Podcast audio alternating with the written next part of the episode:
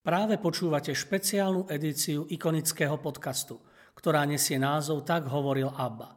Moje meno je Ivan Moďoroši a v najbližších chvíľach vás budem sprevádzať pôvodnými textami veľkých otcov cirkvy a biblických postav.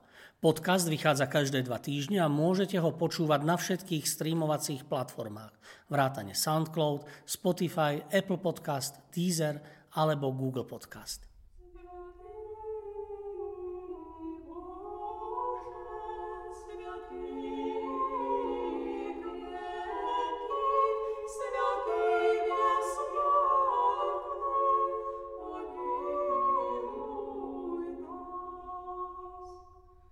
Prepodobný Sergej Radonežský Patrí medzi najznámejších ruských svetcov, bol jedným z reformátorov ruského mnížstva a je uctievaný v pravoslávnej i katolíckej cirkvi. Svetý Sergej sa narodil okolo roku 1314 nedaleko Rostova, severne od Moskvy.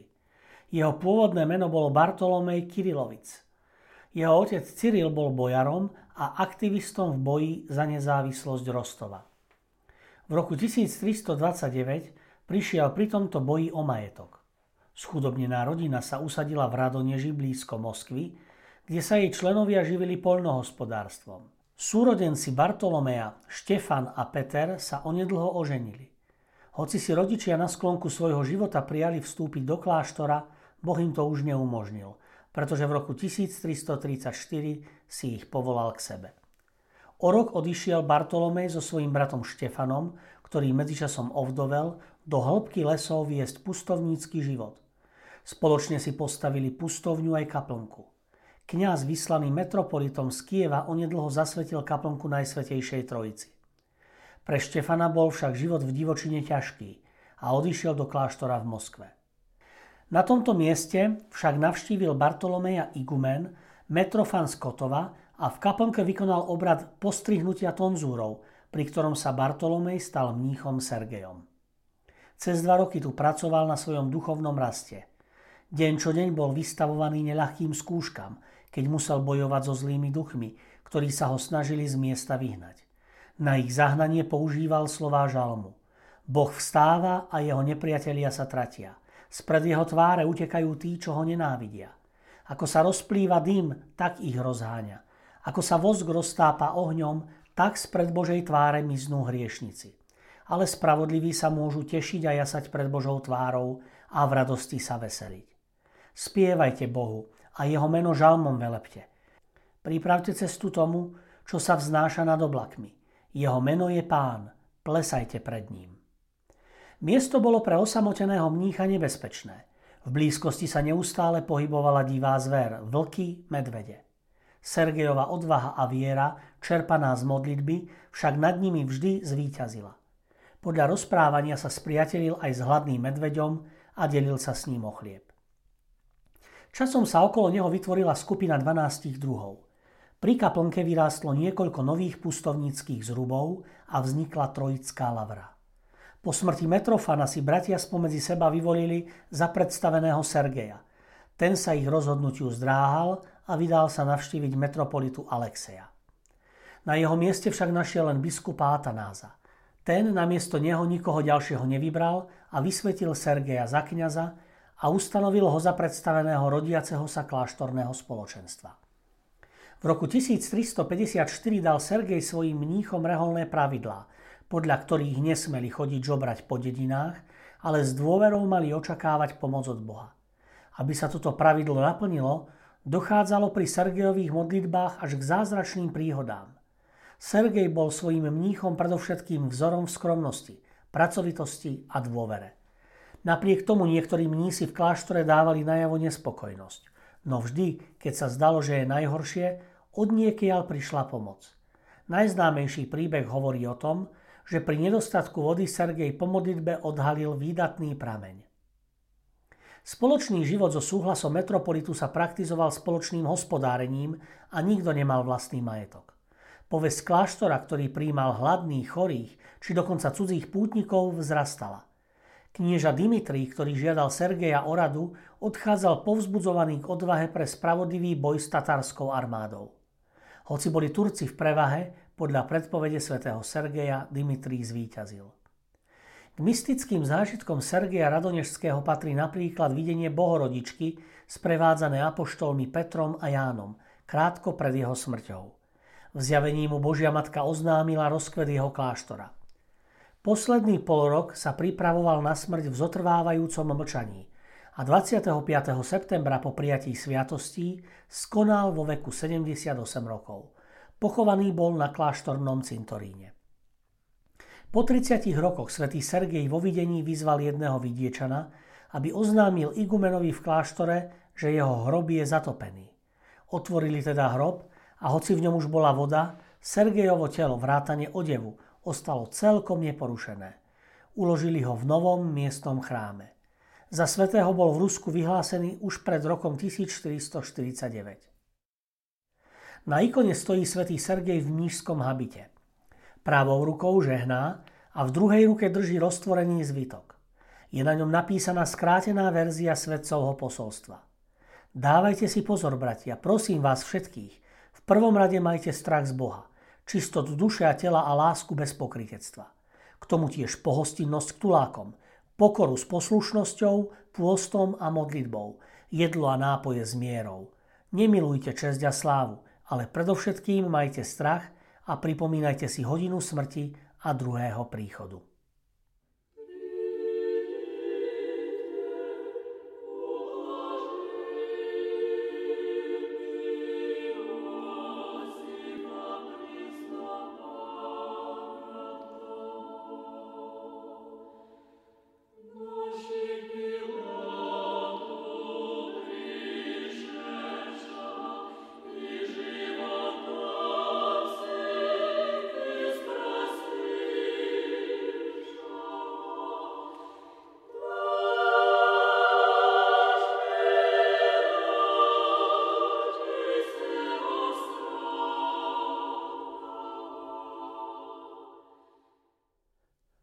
Život a askéza ctihodného otca, ktorý v sebe nosil Boha, Sergeja. Životopis od Jeromonacha Nikona. Pokorný divotvorec. Výhody, ktoré udelil knieža Andrej Radonežský presídlencom do svojho rodného kraja, priťahoval nových obyvateľov. Títo postupne prichádzali a usídľovali sa v dedinách, ktoré boli najbližšie k Sergejovej pustovni. Po 20 rokoch od jej založenia sa pustovňa nachádzala na hranici, ktorá oddeľovala svet od pustých lesov. Po určitom čase sa sláva o askéze ctihodného Sergeja šírila ďalej a ďalej a preto sa toto miesto stávalo stále známejšie. Okolo roku 1352 za panovania kniežaťa Jána Ivanoviča, brata Simeona Ivanoviča Hrdého, sa v okolí Sergejovej pustovne usídlili rolníci. Nikto im nebránil vyrúbovať lesy, ktorých sa ľudská ruka ešte nedotkla. Toto všetko sa pomaly premenilo na polia, ktoré neskôr prinášali obilie a zabezpečovali to najnutnejšie – chlieb. Pomaly boli vybudované ojedinelé dvory a v niektorých dedinách, ako udáva autor životopisu ctihodného Sergeja, žiaľ narušili pustatinu a postavili mnohé dediny a dvory. Okolo monastiera bola vybudovaná veľká cesta – ktorou sa bolo možné dostať na sever k mestu a po nej prichádzali nielen prostí ľudia, ale aj bohatí. Ako konštatuje istý historik, svet prichádzal do Sergejovho monastiera a to, čo tu v pustovni uzrel, bolo pre najlepším poučením, aké bratstvo mohlo dať kresťanskému nažívaniu. V monastieri bolo všetko biedne, prosté a jednoduché, ako na to poukázala istý mužik, ktorý chcel vidieť veľkého a slávneho igumena. Bratia pocitovali mnoho nedostatkov a bolo ich toľko, ako záplat na igumenovej riase. Všetci medzi sebou vychádzali priateľsky. K pútnikom boli zhovorčiví. Každý mal svoju prácu, ale každý ju začínal a končil modlitbou. Každý mal v sebe skrytý plamienok. Jeho teplo bolo cítiť aj bez iskier a mohol ho pocítiť každý, kto vstupoval do monastiera, ktorý charakterizovala práca a modlitba. Toto všetko mohol svet vidieť a posilnený a osviežený odchádzal podobne, ako keď sa mútna vlna rozbije na skale, kde sa všetka špina zachytí a naspäť odteká čistá a priezračná voda. Takto si navždy zapamätal Sergejovú pustovňu každý návštevník a mal z nej hlboký a dobrý pocit na celý život. Nebadane sa toto droždie, ako je to v podobenstve, ktoré rozpovedal spasiteľ, ukladalo do duše návštevníkov, ktorí si ho odnášali do svojich rodín ako svetlý príklad života podľa Božích prikázaní. Najdôležitejšie zo všetkého bolo však to, že táto biedna Sergejova pustovňa priťahovala ruských pravoslávnych ľudí. Priťahoval príklad svetosti askétu, ktorého prišli poprosiť, aby sa za nich modlil, aby ich požehnával, a aby počul slovo jeho učenia.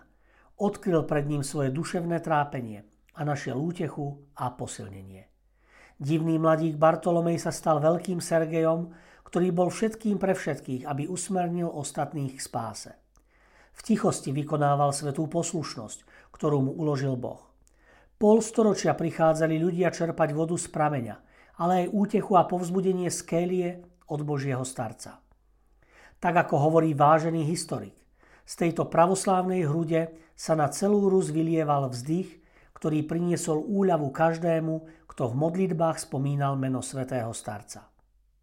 K ctihodnému zvlášť priťahovali aj zmienky o zázrakoch, ktoré vďaka Božej milosti tento vyvolenec Boží vykonal. Takto sa všetci dozvedeli aj o prameni, ktorý vytriskol v pustatine pri stenách monastiera. Ctihodný Epifán poukazuje aj na iné, oveľa väčšie zázraky, ktoré vykonal tento bohumilý človek. Vypočujme si jeden takýto príbeh od žiaka ctihodného Sergeja.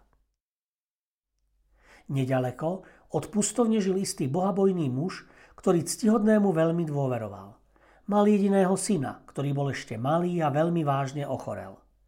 Trpiaci otec ho zvierov niesol do monastiera na vlastných rukách. Len aby som ho doniesol k Božiemu človeku. Povzbudzoval sa zbožný otec. Verím, že sa uzdraví. Ku Kélii sa mu podarilo syna priniesť ešte živého. Avšak, keď prosil pokorného igumena, aby sa pomodlil nad chorým dieťaťom a pokiaľ sa Sergej pripravil na modlitbu, chlapec zomrel.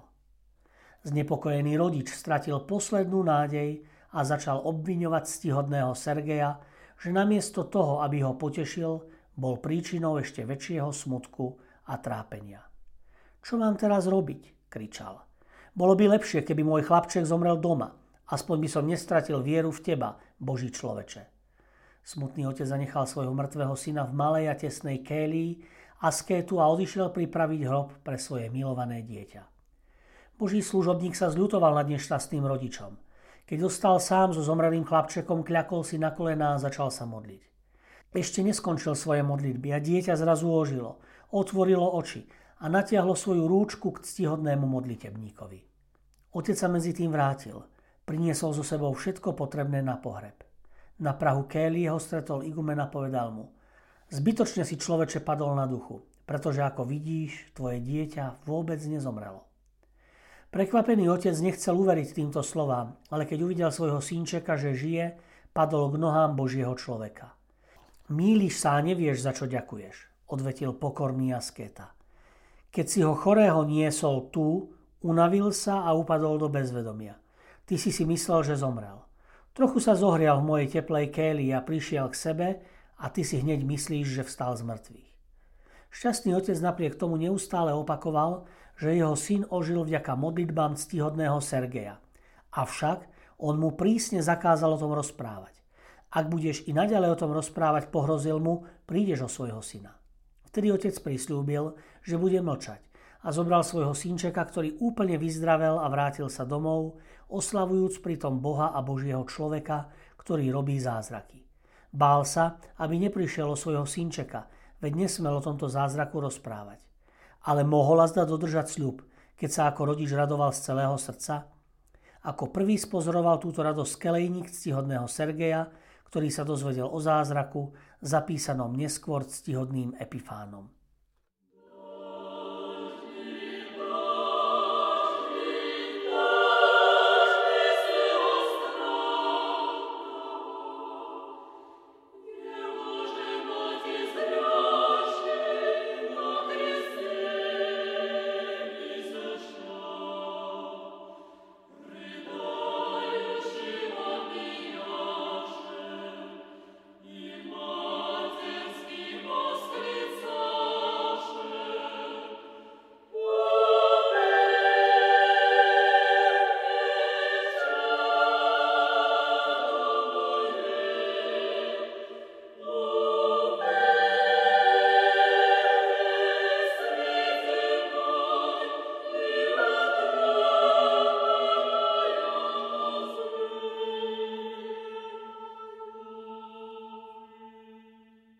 Vďaka, že ste si vypočuli túto epizódu. Podcast Tak hovoril ABBA vzniká v spolupráci so spoločnosťou Hour a s galériou Ikony v Žiline. Osobitne chcem poďakovať Milanovi Urbaníkovi a Matúšovi Ďuraňovi, ktorí spolu so mnou obsahovo aj technicky pripravili túto epizódu. Sledujte nás ďalej na našej facebookovej stránke Ikony, kde sa dozviete všetky novinky o podujatiach v galérii a o nových dielach ikonického podcastu. Do počutia o dva týždne.